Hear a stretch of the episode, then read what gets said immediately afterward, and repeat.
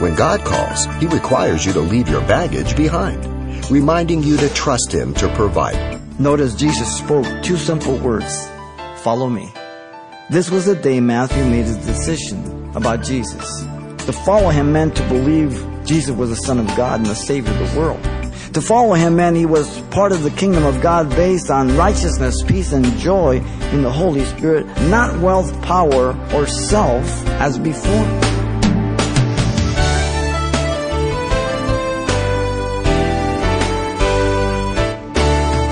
Welcome to Simple Truths, the daily half hour study of God's Word with Xavier Ries, Senior Pastor of Calvary Chapel of Pasadena, California. Perhaps you have never been one of the popular people growing up. You know, not invited to hang out with the cool kids, or one of the last chosen to participate in a ball game. Well, when God calls you to His service, He takes your human attributes lightly, and more importantly, looks inward to your heart. He seeks those who are willing to put him first, no matter the opinion of the crowd. And that's why he chose Matthew, the tax collector, to be one of his apostles. Pastor Xavier turns to Luke chapter 5 for today's simple truth. Let's listen. Jesus had many disciples, as you know, but he chose only 12 to be apostles from the many who followed him. Perhaps none of us would have chosen some of the 12, perhaps none of them. In particular, Matthew, due to the fact that he had a bad character and a horrible reputation, but Jesus did choose him, revealing how different he is from each of us. Soon Jesus will be spending an entire night in prayer to choose the 12 apostles. Matthew would be one of those 12. So what we want to do is look at the call of Matthew, which is described by three things here, verse 27 to 32. We have the decisive response to the words of Jesus in verse 27 and 28. Second, we have the impressive desire for others to hear the words of Jesus in verse 29 through 30. And then thirdly, the incisive rebuke by the words of Jesus in 31 and 32. The decisive response to the words of Jesus comes first. The parallel passages are found in Matthew 9, 9 through 13 and Mark 2, 13 through 17. But notice in the decisive response to the words of Jesus, the setting for the call of Matthew gives us a clear timeline. The reference to after these things is to the account of the healing of the paralytic. Matthew confirms this, and we find it in verse 17 through 26. He just finished that. Again, Matthew confirms his call right after this very account in his own gospel, confirming the order of the timeline in chapter 9, verse 1 through 8. Mark equally confirms this timeline in Mark 2, 1 through 12. The scene was one of forgiving the sins of a paralytic first, if you remember. Then came his healing. The forgiveness of sins guaranteed his oneness with God and to live in eternity with God. The healing of his body guaranteed he would live only a bit longer on earth. The priority was the forgiveness of sins. The healing would just be for a short while. Sometimes we get sidetracked. We focus on the physical more than the spiritual. Now, notice in 27, the occupation of Matthew at the time of his call was one that was most detested. The departure of Jesus from the paralytic brought him face to face with Matthew, it says he went out and he saw a tax collector. The word saw means to look upon attentively, to contemplate. The tax collector was um, a renter of farms or of taxes. He also was known as a publican who um, were hated. They were despised by all, but most of all by the Jews being under tribute to Rome. The Roman government, in fact, would subcontract out the various regions to the highest bidder. These tax collectors would be those who would go and collect the taxes for the Roman government. Now the said amount would be paid to Rome. Anything else taken would be the tax collectors. It led to great dishonesty and corruption. Two types of tax collectors existed. Those who would have others to collect the taxes for them and then pay them a fee or those who would collect the taxes themselves because they didn't want to lose any of the fee. They wanted it all for themselves. Matthew was the latter of these. He wanted it all. to make it worse, he knew the taxes collected would go to the treasury of Herod Antipas, a very corrupt Roman man. Remember, Matthew's a Jew. There's a big conflict here. The tax collector Matthew, notice, was sitting at the tax office. Mark tells us it was Capernaum, the headquarters of Jesus in Mark 2 1. Tax collectors or publicans were considered the worst of all men. They were categorized with prostitutes and sinners, not permitted to testify as a witness, being known as perpetual liars fleecing not only their own countrymen, but the government that they worked for. The thought of a Jew collecting taxes was considered to be the greatest unpatriotic thing one could do, a traitor of his people and barred from the synagogue.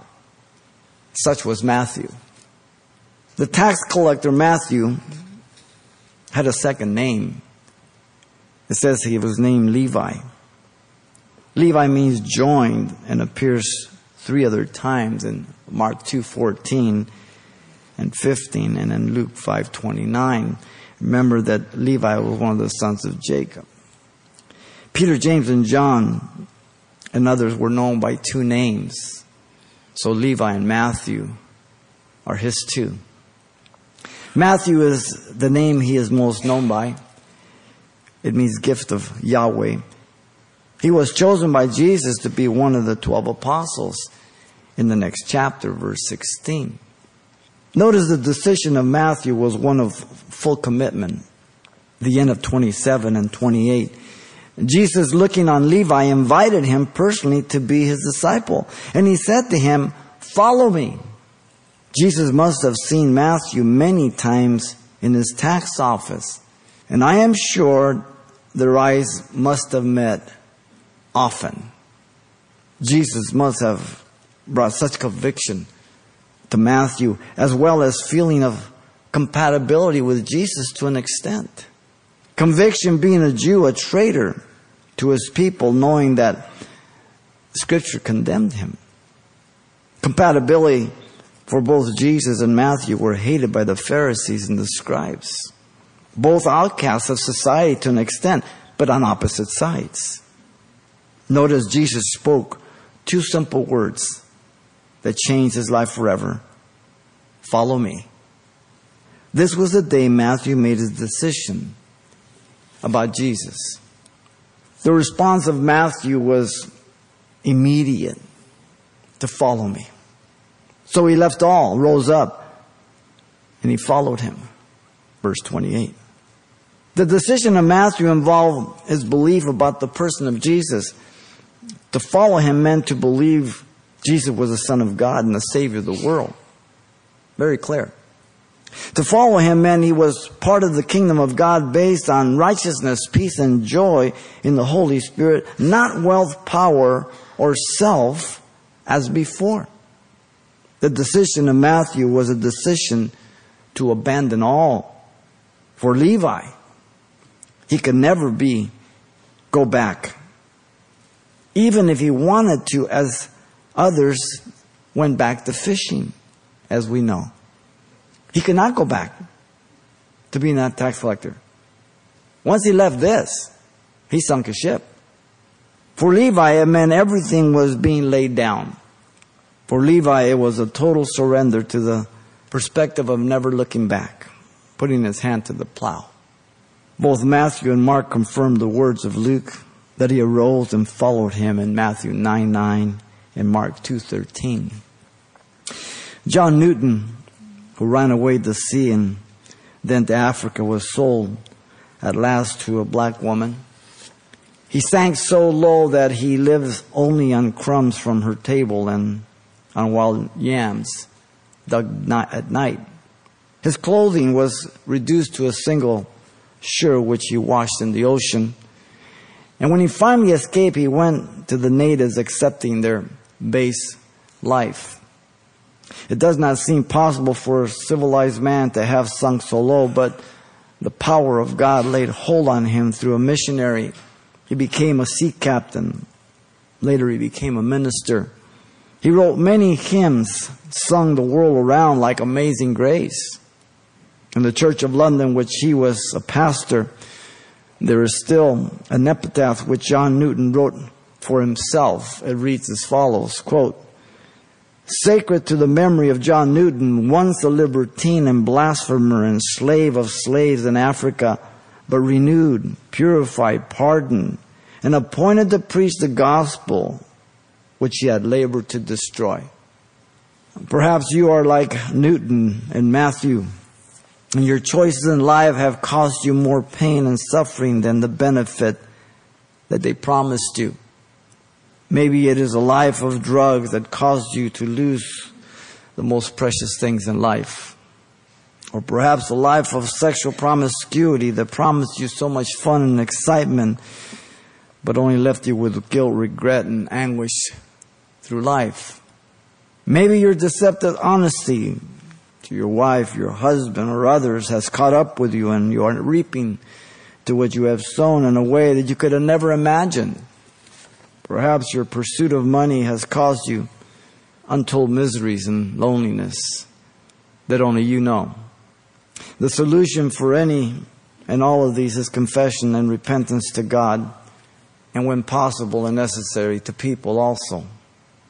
In Luke 19, verse 2, 8, and 10, it says, Now behold, there was a man named Zacchaeus, who was a chief tax collector, and he was rich.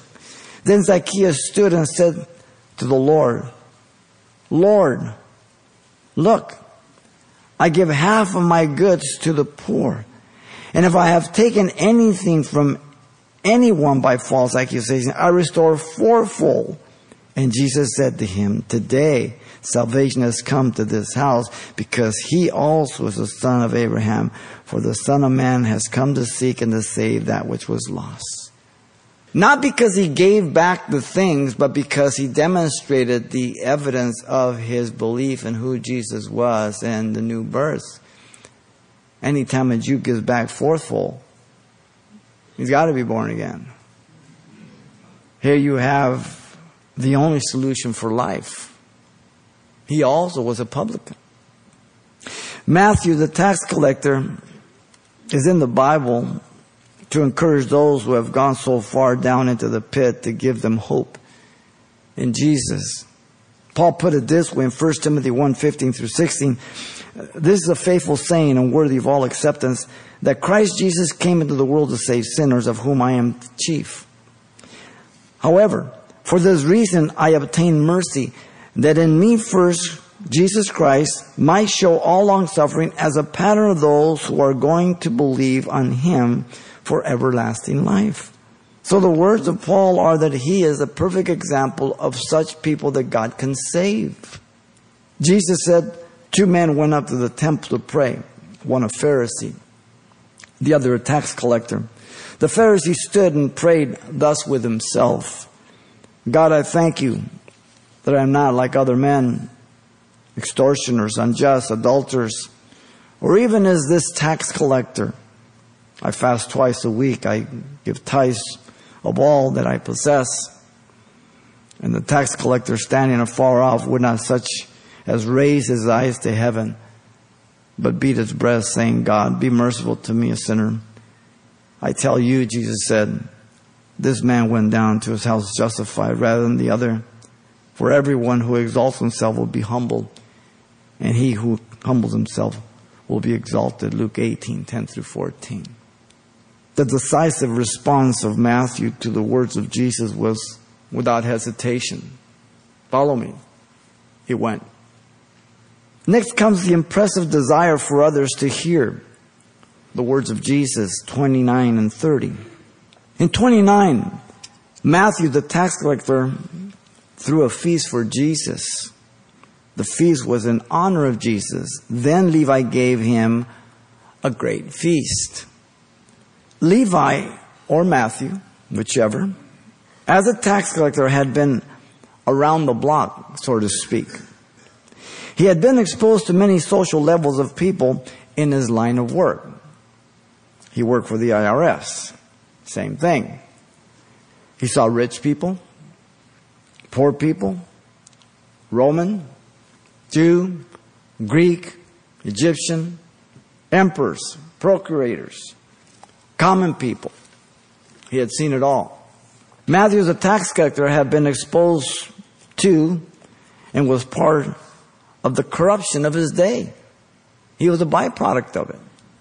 The corrupt power of Rome, the corrupt power of wealthy people. This is not to say we have to be careful with generalities that all wealthy people are corrupt. Those that are walking with God are to have a different perspective on wealth, conduct themselves differently. We are given some in Scripture, very benevolent, very gracious, proper perspective. The corruption of the poor he also saw. They were no different than the rich. The corrupt morals of people in general, regardless of the social level. It's in our DNA when culture and society permits it and even encourages it. Matthew had never met someone like Jesus. This was the exception. He had met all kinds of people, but not like Jesus. Jesus had all the power and authority that men long and sought for, but he didn't use it for himself. Must have drove him crazy. Jesus was not impressed nor swayed by the rich nor the poor. He treated them all the same. Jesus was healing all manner of disease, casting out demons out of people, setting them free in chapter 4 throughout, and even here into chapter 5. And certainly Jesus didn't say, Well, no, you, are not wealthy enough for me to heal you, or you're too wealthy for me to heal you.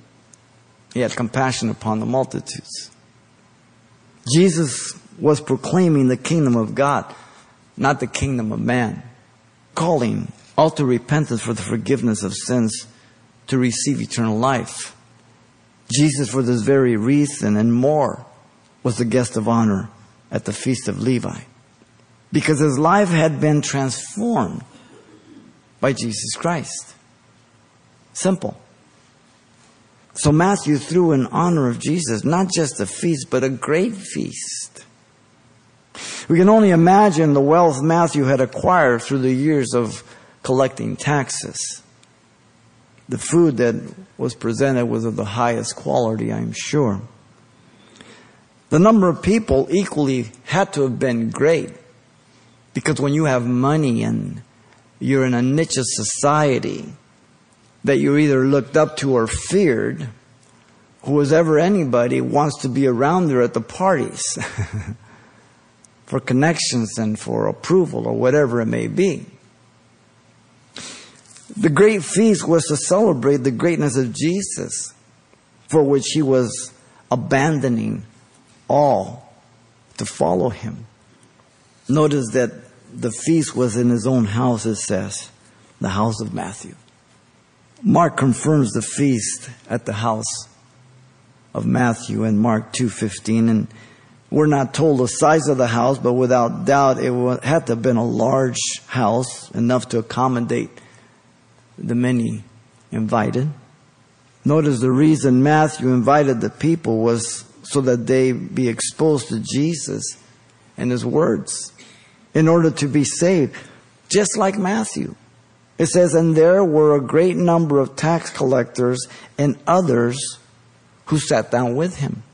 Notice in verse 30, Matthew and the other disciples were confronted by the religious leaders. Luke tells us that their scribes and Pharisees complained, which means to grumble against the disciples, and they asked them, Why do you eat and drink with tax collectors and sinners? Verse 30 says. None of these religious persons among the scribes and Pharisees or even the Sadducees would ever be seen talking, let alone sitting and eating and drinking with any of this kind. These were the ones who no one offered any hope for or to. They had been written off by society. They were bothered by it. They, were, they, they, they couldn't correlate the two. They had separated themselves so much from being part of the fallen human race that they, it just didn't connect. Self-righteousness. In other words, how can he bring himself to associate and be one with them?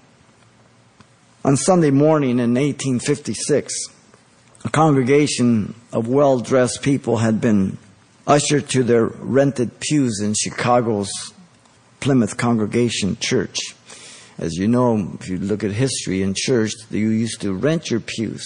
Some were yours. You just paid a fee every month and depending on denominations. And they even had little doors between them and you walked in. Suddenly, there was a commotion near the door. Many turned and looked, and something occurred which had never before had been seen in this elite congregation. In walked a young man about 19 years old, a salesman. Following him was a motley group of tramps, slum people, and alcoholics. The young man led them into four pews he had personally rented for visitors. He continued to do this important work each Sunday until God called him into the worldwide ministry. His name was Dwight L. Moody. Every one of us should be known after the same identity as Jesus. One who interacts with sinners and ministers the gospel to them as an ambassador for Christ in 2 Corinthians 5.20. 1 Peter 3.15 says we're to give an answer to every man for the reason, the hope that lies in it with meekness and fear.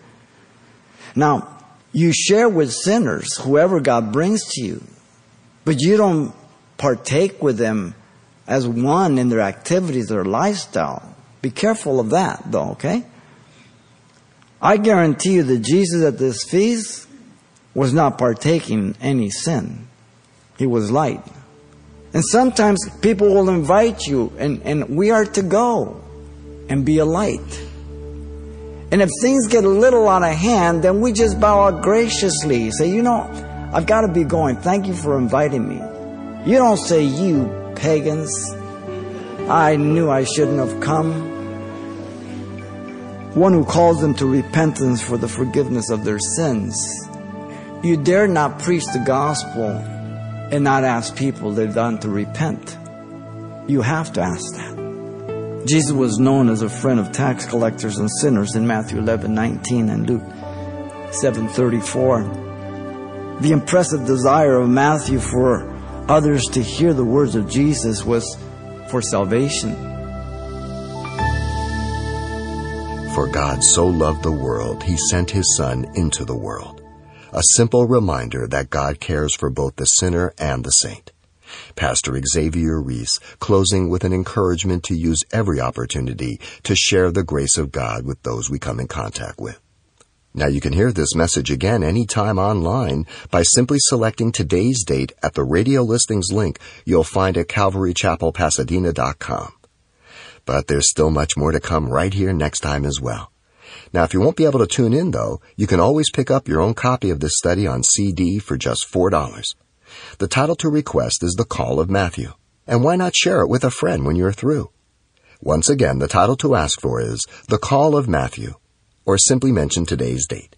You can request your copy by writing Simple Truths, 2200 East Colorado Boulevard, Pasadena, California, 91107. Or to make your request by phone, call 800 926 1485. Again, that's 800 926 1485 or the address once again is Simple Truths, 2200 East Colorado Boulevard, Pasadena, California, 91107. And thanks for mentioning the call letters of this station when you get in touch. This helps us track the effectiveness of this ministry in your area. And then join us for more simple truths next time with Pastor Xavier Ries.